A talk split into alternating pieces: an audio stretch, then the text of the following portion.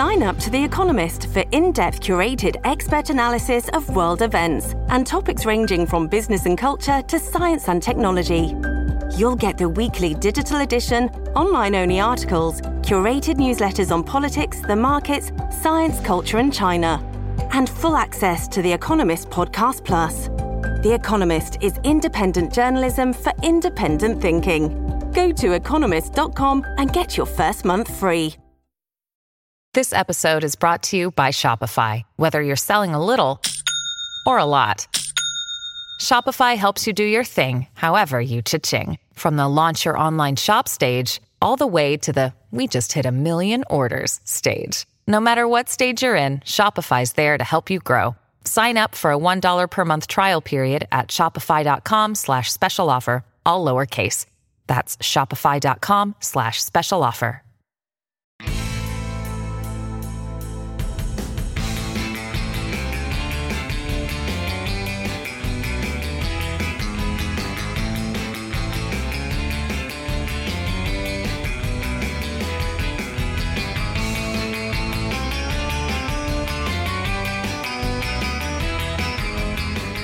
Hello and welcome to Rock and Roll Politics, the weekly podcast with me, Steve Richards.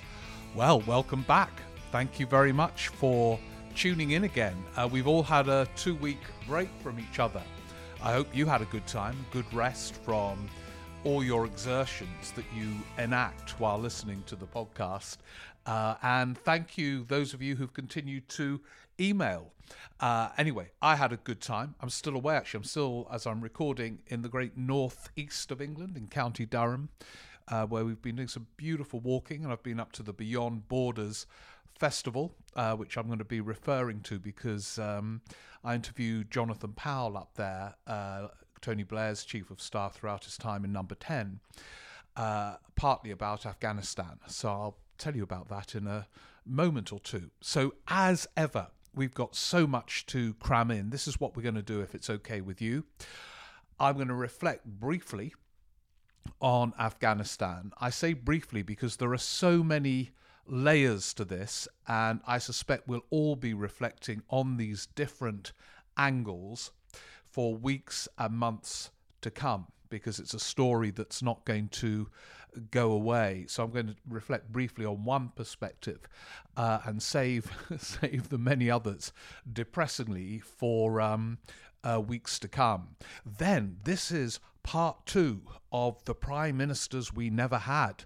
The book is coming out. The prime ministers we never had this Thursday.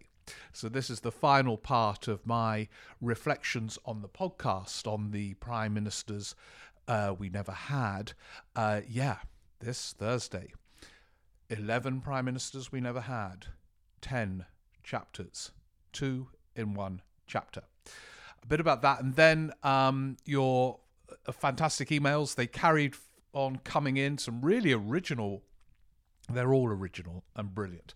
Uh, but uh, the two week break we've all been having from each other uh, has produced some inspiring emails, and we'll look at some of them. I'm sorry if your one isn't going to be read out this time, it will be on another time.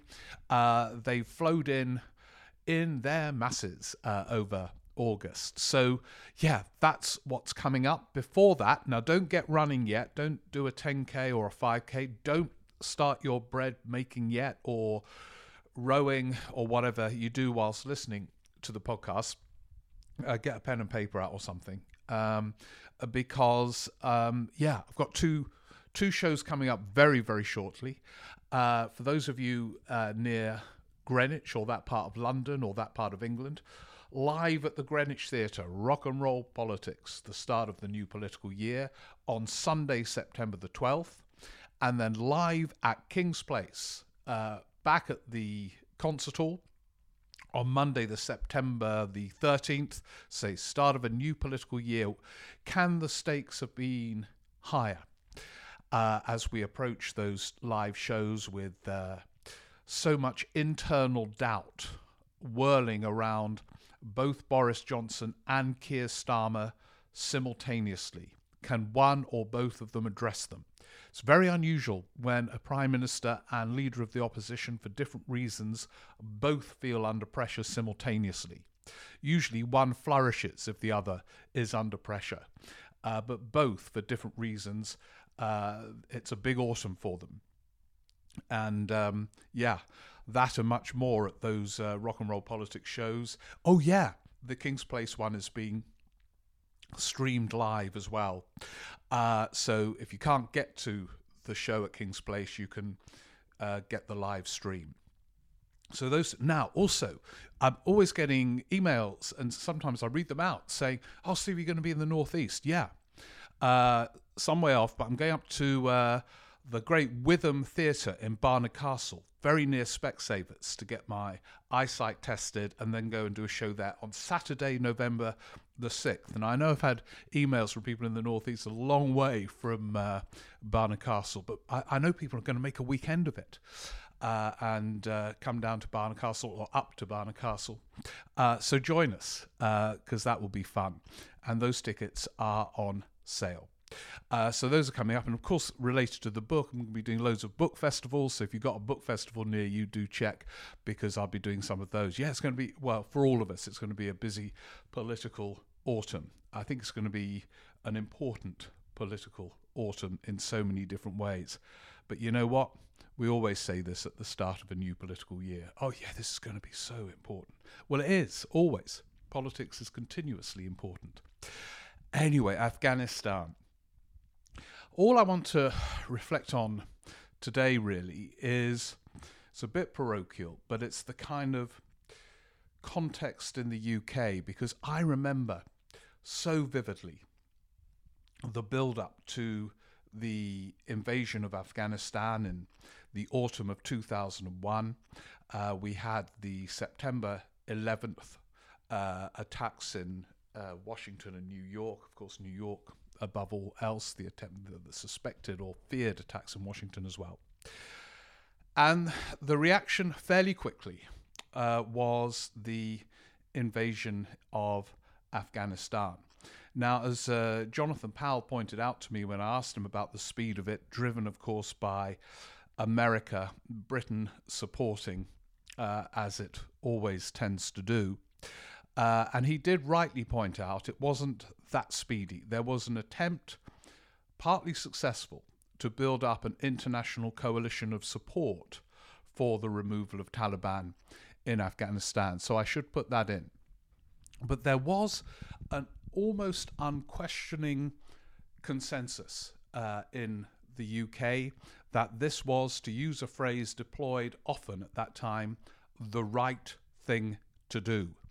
I'm really suspicious of that phrase, the right thing to do, because it is without value. It is a personal judgment. What is the right thing to do? It implies there is only one course available and that the other course is the wrong thing to do. Well, no one supports the wrong thing to do. Imagine going to the election, I propose the wrong thing to do. Um, obviously, that wouldn't get anyone anywhere. But looking back at the newspapers at the time, virtually every single one backed uh, the invasion of Afghanistan. And uh, even The Independent, and I wrote columns for The Independent, uh, The Independent became well known for opposing the war in Iraq, but it, it, it backed Afghanistan.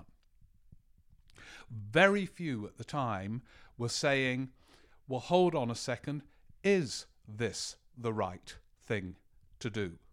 What are the clear war aims? I remember, did any of you do history at A level? It was one of the great essays, uh, questions was, you know, what were the war aims of those who, the countries who began the First World War? And were they met? Or what were the war aims, particularly of Great Britain, when it went into the First World War? By the way, you could do a whole podcast on that. The war aims weren't that clear, and whether they were met or not um, were far from clear either. Maybe I should do that next week. The war aims of Great Britain at the start of World War One. No, don't worry, I'm not going to. But even now, there is a sort of blurred view about what the war aims were. Uh, Joe Biden says they were very limited. Uh, the removal of the Taliban and the capacity of Al Qaeda to uh, plan and plot terrorist attacks from Afghanistan. By the way, the second one, close to meaningless because Al Qaeda and its other manifestations just moved to other places. So that was a sort of silly war aim, if I can put it like that. Now, uh, Jonathan Powell reminds me, um, or did at the Beyond Borders Festival when I interviewed him on uh, Sunday, um, that that was not the whole or limited war aim. Um, it was more ambitious than that. But even those with greater ambitions, had they been told that uh, in one form or another there would be this Allied presence in Afghanistan in 2021 and an American unilateral decision to leave would give the Taliban total control within days, they would have all had to lie down in a darkened room. But when the aims aren't clear at the beginning, and the scale of the task is neither clear nor candidly expressed, there is going to be trouble ahead. And although Biden has acted recklessly uh, in his unilateral move, um, there is some potency to part of his argument. Uh, if he's not going to do it, which of the succeeding presidents will do it?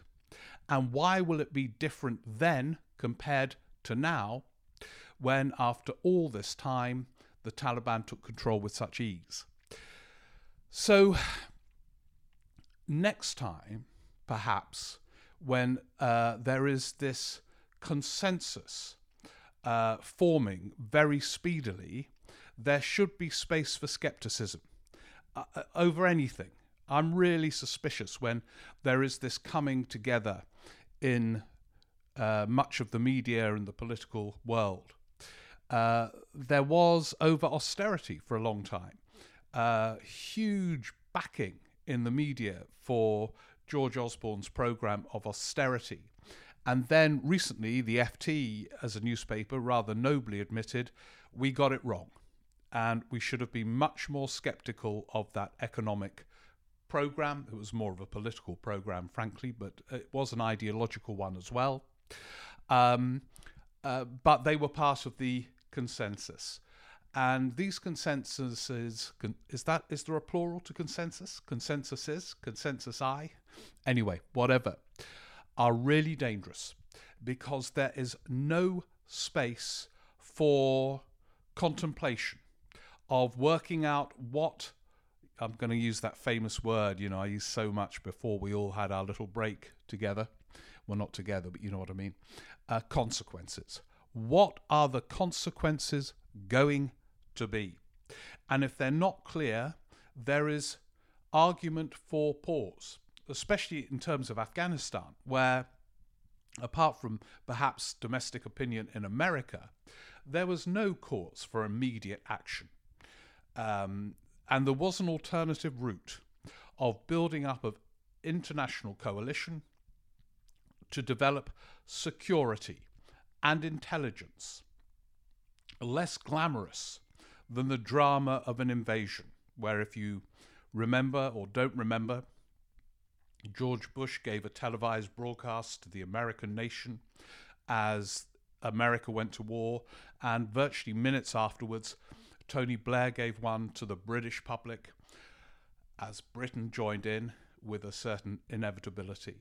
And it was really interesting. Jonathan Powell was so nuanced and insightful in the uh, his responses to in the interview I did with him.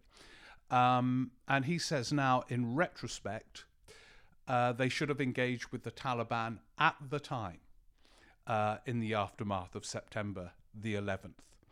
Um, he, of course, uh, has learnt many lessons from the peace process in Northern Ireland, in which he was a central part, um, and has worked in Afghanistan continuously since he left office in Downing Street in uh, 2007. Um, and he now sees the, the, the case for engaging with the Taliban at the time, rather than uh, this impatient invasion without a clarity of what happens next be, once the Taliban is removed. I mean, they removed Saddam in Iraq, but what happens next? And one final thing on this bit of it. Um, it was the move to Iraq. I interviewed Clare Short uh, when she was International Development Secretary in September 2002 the, the year following the invasion in Afghanistan, and she'd just come back from Afghanistan. And she told me uh, that she was extremely concerned that on the outskirts of Kabul, uh, the Taliban were already regrouping, and their capacity to do so arose because troops were being moved from Afghanistan to prepare for the invasion of Iraq. So, even at that point, when the build up to the war in Iraq, and a totally irrelevant and irrational follow up to Afghanistan, uh, actually gave the Taliban space to regroup very quickly after that speedy defeat in the autumn of 2001. And again, there was the UK backing the US as it moved towards Iraq, irrespective of, I'm going to use that word one more time, the consequences on Afghanistan. So beware consensus in the UK, consensus amongst columnists, consensus amongst the newspapers, the BBC treading carefully not to damage the consensus because maybe that will be seen as being partial or partisan or whatever. Labour and the Tories broadly agreeing. It usually means there's trouble ahead. Anyway, much more on Afghanistan there are in your questions actually. Um, so there will be yeah, it's it's going to be running. I'm afraid for some time to come. But that's one reflection. Reflection number two, if that's okay with you, yeah, part two of the prime ministers we never had. Now, for uh, those who missed the last episode, and indeed the one before that, a bit of uh, context. Uh, the main context being the book's out on Thursday.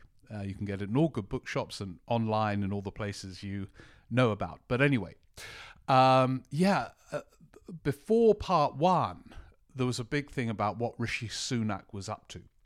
Uh, in terms of his prime ministerial ambitions and stirring it with Johnson.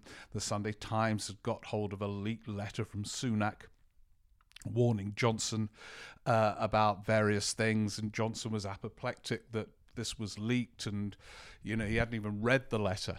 Uh, and so I looked then at how rare it is for a chancellor to become prime minister. There are more in recent times who became prime ministers we never had. Uh, think about it. Uh, and they were all seen as potential prime ministers. Uh, Ken Clarke, Denis Healey, Rab Butler, all very successful chancellors, all seen as likely prime ministers. They never made it. John Major did, but he was only in the Treasury for 10 seconds, hadn't had to take tricky decisions. And uh, who else? Well, of course, famously, Gordon Brown made it, and it was a triumph of will and almost deranged focus to get there, as we all know but quite often they don't. And we went through the reasons for that, and they're expanded on in the book. Uh, last time, before we had our little break, I told you about the very strict criteria for those who get the dubious honour of making the cut in the book, these 11 prime ministers we never had. Uh, it's not about who are the best prime ministers we never had, because we all have opinions about that. We all churn out endless books on that. Um, but that would be self indulgent. It's about those who were widely seen as being uh, the likely next Prime Minister and had the feasible opportunity to do so. uh, i.e., were leader of the opposition, a fairly fundamental qualification. Uh, if you're not leader of the opposition, quite hard to find a route to being prime minister unless you're a senior cabinet minister in a governing party when a vi- vacancy arises. Um, and of course, you've got to stand in leadership contests and things like that, or else it's not going to happen. So that starts to exclude quite a lot of people. Now, some people also say, what about John Smith? Uh, what about Hugh Gaitskell? And I addressed that issue in the introduction. This book is an investigation as to why those who meet the criteria failed to seize the crown. What went wrong? Are there common lessons? Um, and so on. And we know the answer, sadly, to John Smith. Uh, he died. So there is no need for an investigation. By the way, if he lived, I'm pretty, no, I'm not pretty, I'm sure he would have won the 1997 election and been an impressive prime minister. One with confidence of government because he had been there before in the late 1970s as a cabinet minister and anyway had a natural self confidence. Some of the insecurities that uh, partly define the new Labour era wouldn't have been there. Anyway, doesn't matter uh, in the sense that we know. Um, and it's a sad reason. Along with Hugh Gaitskell, I argue Iain Macleod is another one. We know the answer. Uh, he could have been uh, a prime minister, but he sadly died very soon after the 1970 election. So, who does make it? Um, I'm just going to quickly go through them. Um, uh, there are many kind of lessons as to why none of these made it. Um, but here they are, and you can discover for yourselves the Shakespearean arc, the soaring hopes, the dashed ambition. In a way, the phrase was coined uh, whenever Rab Butler was referred to. Ah, yes, Rab Butler, the Prime Minister we never had. Uh, he had three opportunities uh, to become Prime Minister, and certainly on one of them, Rab Butler, who was quite self effacing in some respects, thought he was going to do it and had prepared uh, a speech to the nation, an address to the nation, uh, on the assumption he was going to become prime minister after the Suez crisis. Suez crisis, incidentally, with many echoes today about Britain and America and its uh, subservience in relation to Afghanistan. Uh, he never did, and um, arguably he would have been more effective, certainly, than the person who got it the third time he might have got it, Alec Douglas Home. Hume, Home, um, uh, after the fall of Harold Macmillan through illness. Uh, I think Harold Wilson would have struggled more against Butler than he did against Douglas Home. Douglas Hume? I've forgotten how you pronounce his surname. Anyway, um, he didn't. And partly he didn't because he had been such a substantial figure for so long. It's quite dangerous to want to be Prime Minister if you've already been substantial because quite often you become so controversial, not least within your own party, that you have enemies determined to stop you. Uh, Roy Jenkins comes next, uh, similar to Rab Butler in many ways. Um, he was a reforming uh, Home Secretary, as Butler was, Jenkins more so, and then a successful Chancellor.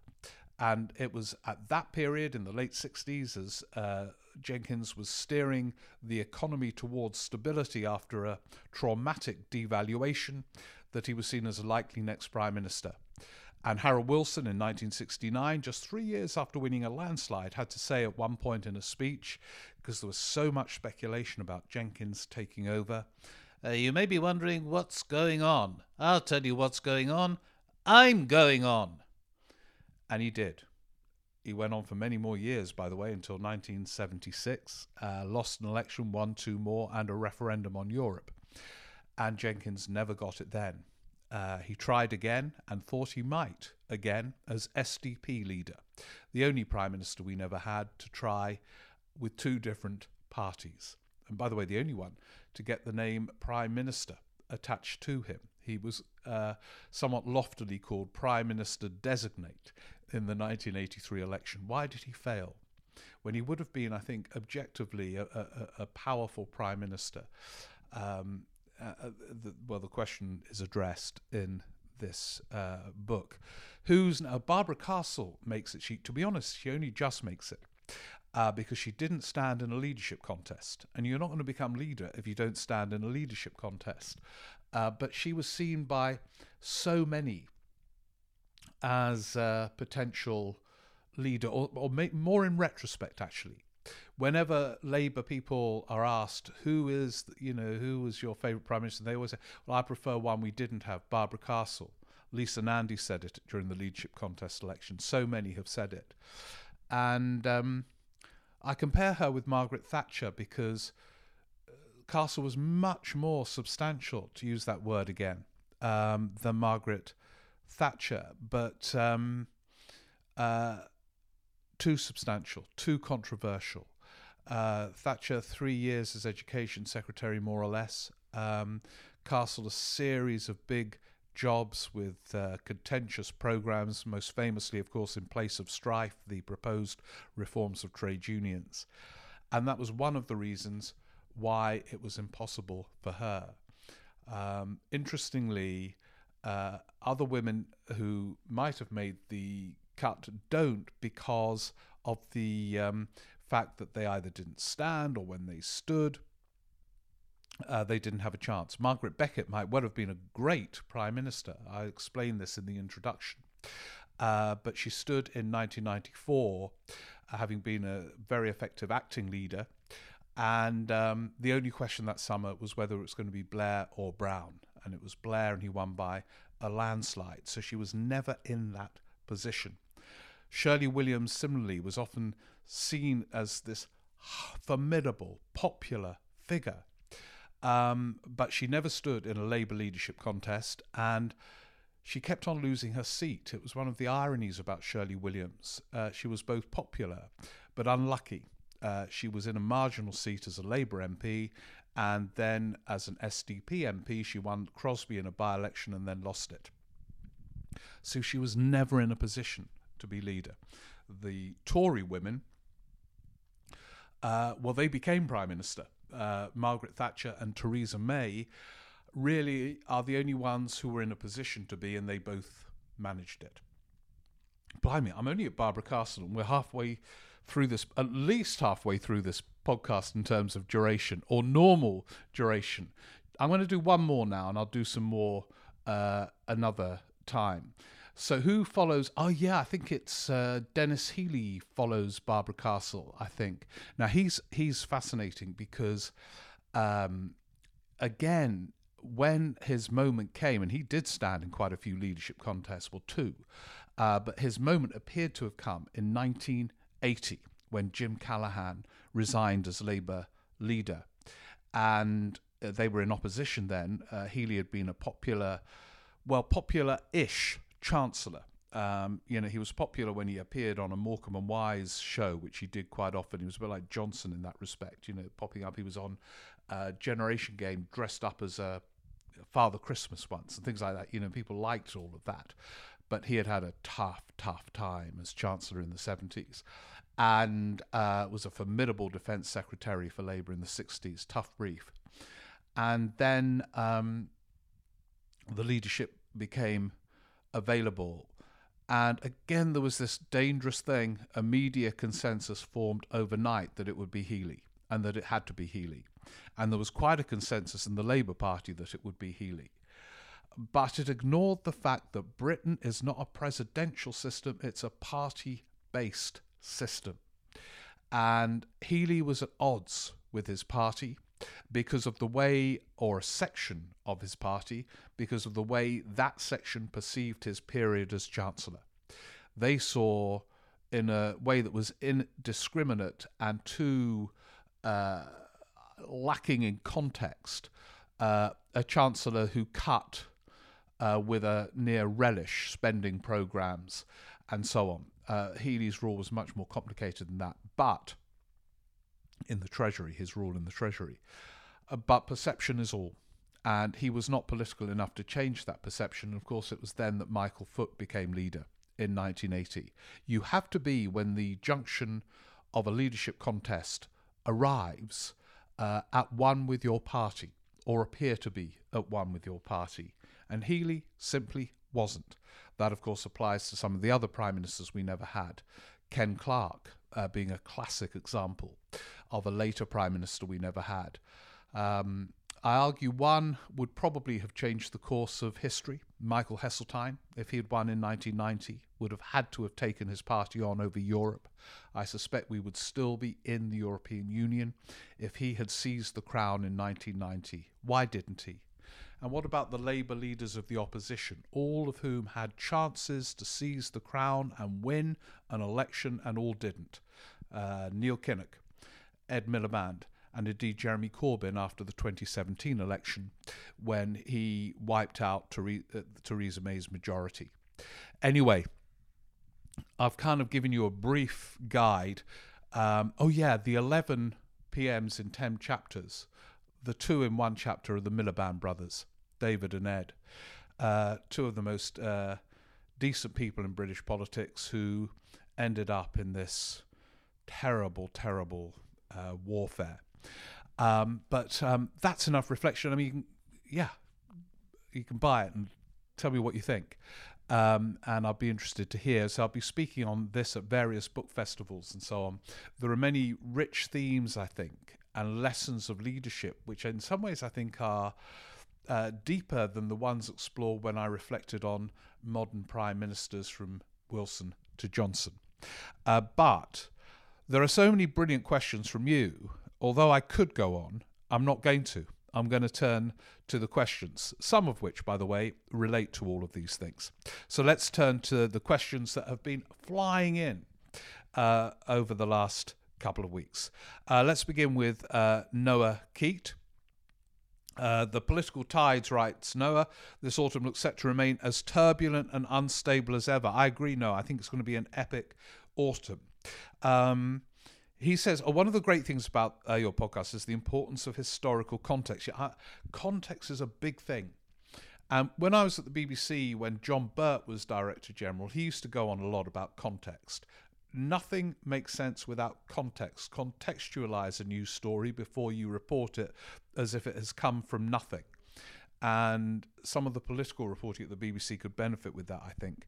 Um, anyway, Noah says, I'm writing to ask about what sources of history you think are most effective for gaining an accurate interpretation about political events. It seems to me that each have their own strengths and weaknesses. For example, the diaries of a minister present an immense insight into a politician's mind, but are clearly affected by partisan bias and also Noah self interest. By contrast, the minutes of a civil servant might present a factually accurate interpretation, but can't reveal a politician's real internal thoughts. So, what are the best sources? Um, I love diaries uh, if you know the wider context, you can really appreciate the diary because you can get the self absorption, the partisan nature of it, the self interest, um, but it takes you into the mind of a player at the time. I love them. And I think they are a wonderful, though of course unreliable guide. Uh, newspaper articles are brilliant. We're lucky now we can get past newspaper articles really easily. And they take you back to the immediacy of the period, and you read them with the great privilege of knowing what happened next. The newspaper reader of the day didn't, so we see them in a different light, and they're fantastic. So are some memoirs. Quote from a lot of memoirs in the prime ministers we never had, because they reveal retrospective thinking from key players. Um, so you you know it's it's the mix, Noah, and then you have to make judgments, which of course reflect your own views and the period in which you write. Um, history is a constant dance between the past and the present. Thank you, Noah Matthew Daly uh, writes that. Um, oh yeah, about Kabul, and he Matthew sees an echo with Suez um, when our as in the UK's hopes for genuine global relevance was dashed by the US. Um, and this time, a superpower seems to be less globally engaged. Um, yeah, I, I think there is. Um, oh yeah, and Matthew. Uh, Matthew's a farmer. Uh, I think Matthew used to be conservative, isn't now, from my memory. Regular correspondent, part of the big growing rock and roll politics community. And he says this farmer in isolation with COVID at the moment, double vaccinated, so thankfully with little more than a bad cold as symptoms. My 14 year old son went to a sleepover with friends, all seven of them have it. I have it because he spent quite a lot of time with me in the tractor as I'm teaching him to drive. A tractor, wow. Uh, more government woes to come with the school coming back. Well, thank you for reminding us that, uh, Matthew. Uh, COVID is still going to be a big story this autumn, and you remind us as to why. All seven of them got it at sleepover, and then you got it. Ah, God, on it goes. Uh, thank you very much. Laundry Joe, so cool because he listens to the podcast doing his uh, laundry. Um, he cites a recent uh, policy announcement by Labour relating to universal credit and dissects it by saying, here's the problem. Uh, the policy contains no specifics um, on, on which to base an argument. Uh, the issue is unlikely to have any salience with swing voters, um, and the policy choice plays into the Tory hands of Labour being for the unem- the combination of the unemployed and liberal elite not enough to form a majority. Um, and he compares this to Labour in 97, uh, saying get 250,000 young people off benefits and into work by using the windfall levy on privatised utilities, specific and costed with the source of funds identified, um, and so on, as having a greater clarity and salience. Um, yeah, I suppose they're not at the stage yet of those precise pre election policies, Laundry Joe. Um, but he asks, what's more important, a party's brand or a party's policies? They are both utterly in- interconnected. Uh, you cannot have a brand disconnected from values and the policies that arise from them. And the art of politics, especially in opposition but also in government, is to make them all work for you. So the brand is a natural apparition at the end of the process where policy and value have combined effectively. Um, and obviously, uh, Labour aren't in that position yet, but incidentally, nor are the Tories uh, in government, uh, who are far from clear what their post Brexit post pandemic agenda is. Well, they've got words for it, but but but nothing more. Uh, as we've discussed many times on the podcast, the words are very effective. Things like take back control, leveling up, but it has to be fleshed out and made sense of. Um, Phil Rowe says, I'm curious about the influence or otherwise of former leaders, the prime ministers we did have. Yeah, good theme this in the light of Tony Blair's recent commentary on Afghanistan, Theresa May's on the same, and Brexit. Are they grandees or busted flushes? I recall a soggy Heath staring lasers at a Buffon Thatcher. Blair is clearly active, but perhaps not in the public consciousness. And weirdly, when Major speaks, I listen up. What's the recent histories of PMs after they've served? Well, that's a good question. And it, it actually it, it, it, merits more reflection from all of us, and including me, uh, because they they definitely have a platform. It's a platform which is complicated. There's no doubt about that. So certainly in the early days after Tony Blair uh, left left the Commons, they all leave far too quickly these days. Not Theresa May, to her credit. Um, he had lost huge amounts of authority for reasons we know, but he's acquired a lot over the pandemic uh, and before that, uh, Brexit. Similarly, John Major, especially with uh, Brexit. Uh, and Theresa May is now really going for Boris Johnson, and when she does, it feels quite significant. Thatcher's hold over the Tory party remained huge, even though it was the Tory party that got rid of her.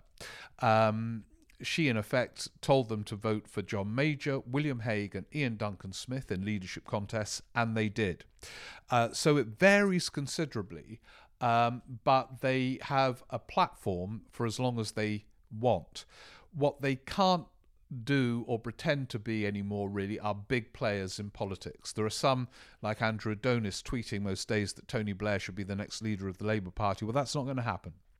Um, when you are a former leader, that is what your role is, and it's a limited one, but it is not wholly empty. Um, uh, Mike writes, uh, I haven't got Mike's uh, surname. Uh, Mike, you can tell me next time. I'd love to hear your thoughts on Rory Stewart as a Prime Minister we never had. Uh, he's a contender given he ran against Johnson in 2019 for the Tory leadership uh, contest. Um, and he's been very effective on various issues since. He's not a contender, Mike, because, by the way, Mike says sending this looking at the blue sea and sky in Guernsey. I'm very pleased for you, Mike. It has been uh, grey skies in uh, lots of the UK for about eight months. So uh, I'm, you know, very pleased for you. Anyway, yeah, um, Roy Stewart, I'm afraid, lost that leadership contest by a wide margin. So doesn't get any weird, anywhere near qualifying for a prime minister we never had. But it shows why it's an urgent topic because why isn't Rory Stewart uh, a, a prime minister now? He would have been brilliant in the pandemic when he was warning that action had to be taken weeks or if not months before Johnson did anything. And he's been brilliant on Afghanistan too. Um, and, and yet he has been nowhere near it and is even further away now because, you know, he hasn't got a platform of any sort. Um, so, yeah, it, it raises all kinds of questions about who we get and why. Because uh, he's not even in the House of Commons he didn't even stand for the London mayoralty in the end, did he? Uh, okay, Owen Thomas says, I've recently discovered the podcast, which I'm really enjoying, and ordered your new book. Hurrah! My question is why do you think Keir Starmer has kept MPs such as Yvette Cooper, Hilary Benn, and Dan Jarvis on the back benches? Is it that he fears that they could outshine him, or did they not want to join the shadow cabinet due to their roles as select committee chairs? Well, I certainly think in the case of some of those, Owen, uh, they would have only accepted very senior p- positions in the shadow cabinet. And Keir Starmer clearly had his own choices as to who should fill those senior posts.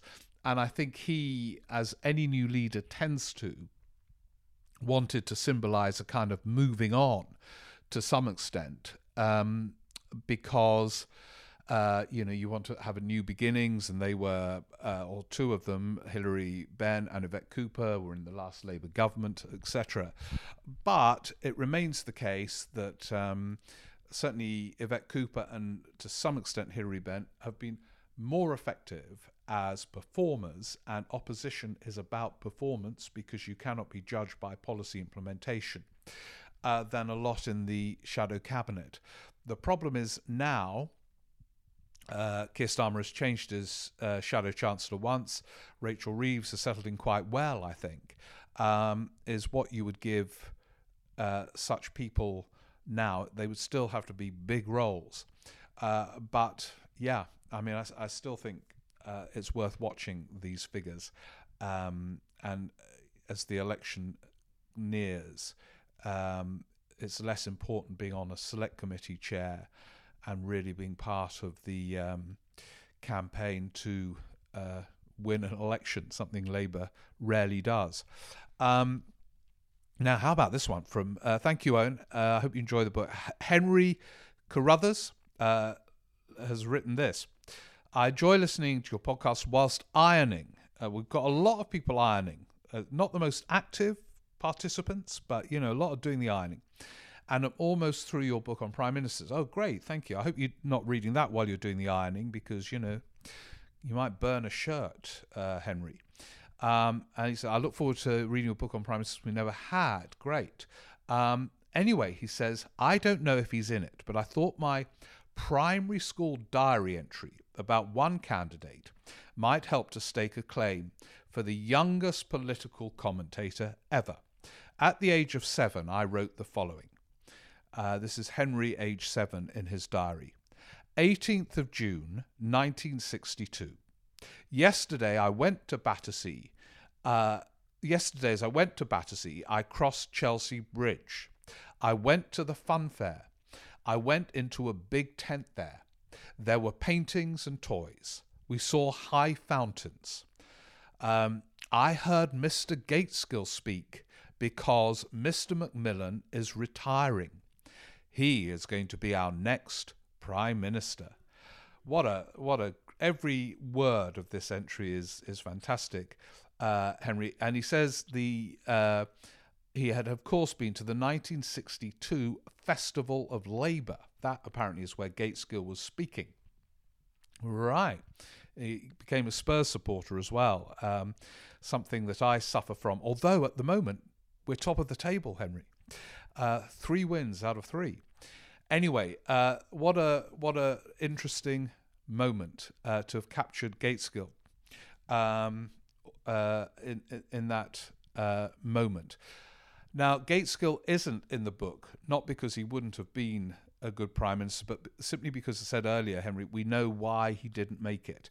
I think he would have won in '64. Um, and uh, but of course Harold Wilson took over and did, uh, and uh, we we know the reason why Gaitskell didn't. But fantastic to have that record of uh, your diary. Um, anyway, says um, I'm not normally find my burning questions answered during your podcast, and I'm sure I'm not alone in wondering if Boris can survive the Afghanistan crisis. I suspect he can. Uh, foreign affairs often adds to the fragility of a prime minister. It's very interesting. Foreign affairs plays virtually no part in the embryonic careers of prime ministers, but then quite often shapes their fall. But I don't think Afghanistan will be enough. It, it, it has intensified doubts in the Tory parliamentary party. As ever, it doesn't seem to have extended to the wider electorate, but those doubts are significant. Um, but Henry adds, finally, when your recipe book comes out, I have a great one for a double chocolate sourdough loaf. Great. Well, all of us trying to keep fit. A double chocolate sourdough loaf sounds just the thing. Thank you very much indeed. Uh, Henry, what, how long have we been going? Uh, okay, yeah, couple more, couple more questions. Uh, Venetia Kane says this is about people in the wrong party. She says if there had been electoral reform over the last 50 years, there would have been a variety of kind of for want of a better word, centrist party, you know, Social Democratic Party, Liberal, De- anyway, and uh, and in that context, she she argues Heath uh, would have been part, and there would have been a coalition of them all, of which Heath would have been a part, uh, all Thatcher's wets, the Lib Dems, Blair and Co., the Change UK lot, all the Tories that Johnson Cummings expelled, and a whole lot more who keep or kept their heads down for fear of losing their seats and junior ministerial or opposition spokesperson posts. How different UK politics would have been in the last 50 years if only we had PR. That's a statement, but it could be a question as well. Well, if it's a question, Venetia, I'm still to be converted to electoral reform. We have in this country, um, with the first past the post system, the flaws I, fully understand. Um, but in effect, the two big UK wide parties are in themselves coalitions. And I'm not sure the evocation of what you describe above Venetia, the Wets, the Lib Dems, the the Change UK lot, as you call them, and all the other things. Um, whether it would have been quite as neat a dance as you suggest, but as I say, I, th- lots of you are writing to me about this and electoral reform. I'm on the verge of being converted, but I'm not not there yet. Um, anyway, let's do uh, one more if that's okay okay with you. Um, what shall we do? I'll I'll read the others out. We've got some great ones, um, uh, which I was planning to read out. We've been going for quite some time uh, from uh, Tom Engel, from uh, Sean, uh, from John Bennett. Um, actually, I'm going to read you the John Bennett one because it just goes back a long way. Uh, Simon Locke is still baking bread. Wonders whether Lord Hal- Halifax is a potential prime minister we never had. He, he, he kind of makes it, Simon. He doesn't make the the book because there's a limit about how far you can go back at a period when prime ministers emerged, if uh, you know, as they did then in the Tory party. Um, uh, but yeah, history would have been very different if he had taken over rather than Churchill. Uh, uh Rob Jackson uh, is Corbyn in the wrong party? Wouldn't he be better in the SWP as an example of a politician in the wrong party? Uh, interesting point. Why people like Jeremy Corbyn in the Labour Party rather than one of those? They must be interested in power, although Jeremy Corbyn has never shown much interest in being on the front bench until he accidentally became leader. Um, Mark Irving suggests Churchill as a successful defector. We were looking at successful defectors. Um, Leslie Buchanan from Barcelona, where he's enjoying himself as the tourists have all fled to the beach, uh, wonders about the influence of special advisors. Great theme, Leslie. Um, uh, he is a he he was a civil servant and is wary of the expansion of special advisors. I take a different view, Leslie. I think these ministers need people who aren't civil servants, who are uh, sympathetic with the agenda, whether a Tory agenda, a Labour agenda, or whatever. Uh, so I don't see special advisors as sinister. Stephen Townsley wonders about the uh, epic defections of John Horam. Uh, his MP at the time, uh, represented Gateshead for Labour, 1980s to the SDP, then to the Conservatives. Route, uh, yeah, not taken by too many, Stephen, but that's a good example. Um, uh, William Woodroffe wonders about um, uh, uh, William Hague as a prime minister we never had on the basis that he would have been very good after the Brexit referendum. Yeah, um, it's too late. Once the leader's resigned, you don't become a leader again. And he he resigned, William, as you discuss in your email, uh, after that 2001 slaughter. So yeah. Um, Brad Dodd argues that Brexit and the pandemic will shape future elections for years to come. And in Scotland, of course, the issue of the Indy Ref 2. Um, yeah, maybe uh, they will do, uh, whether overtly or not, Brad, I'm less sure about you see what I mean about these brilliant emails? We, we could be going on, you could be running marathons, those of you who run and listen uh, with these emails. Andy Milson what, what wonders about the influence of the uh, Daily Mail um, and uh, its ongoing impact in spite of the kind of uh, era of social media.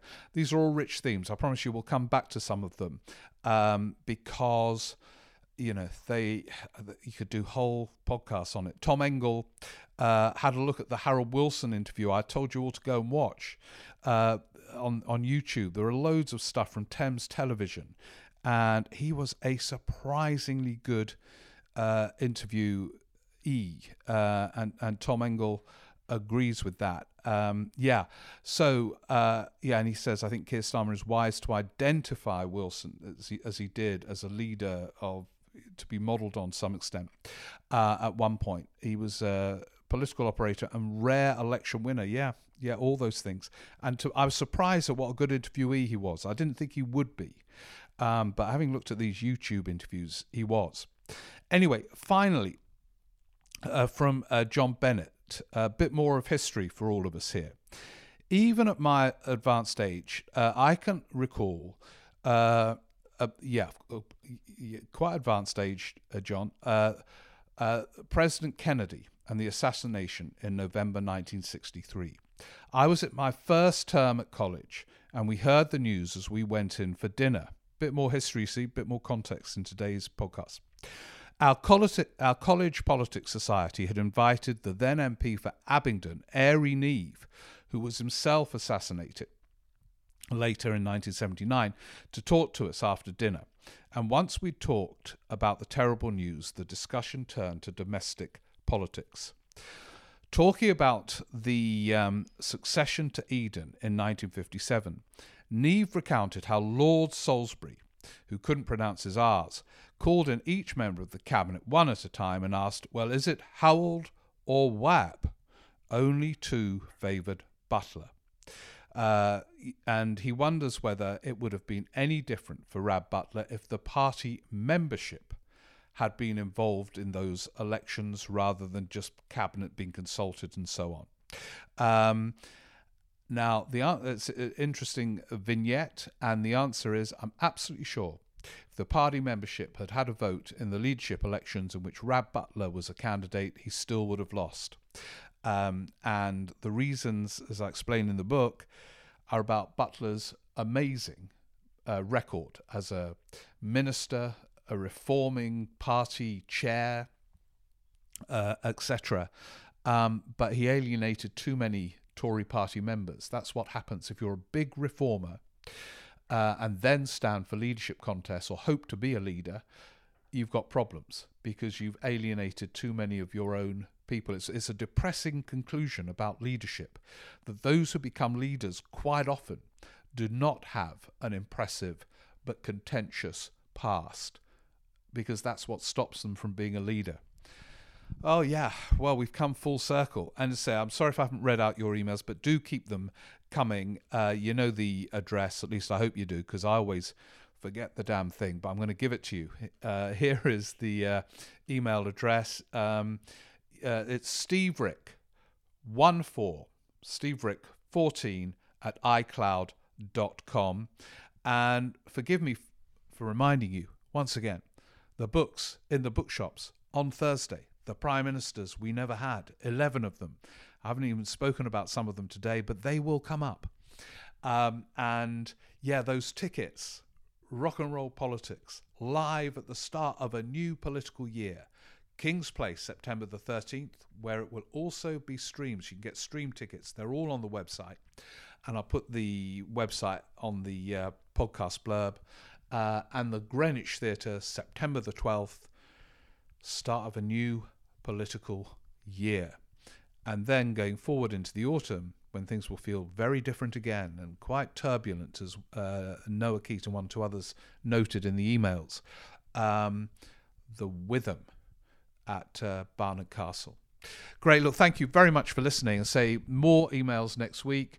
Uh, yeah, we'll be well into things. Uh, and these are big times for Johnson, Starmer. We haven't reflected much on either of them today, but we will be doing in the weeks to come and in the live shows. Thanks so much for listening. And well, we're all back. Here we go. It's going to be big autumn. Thank you. Bye.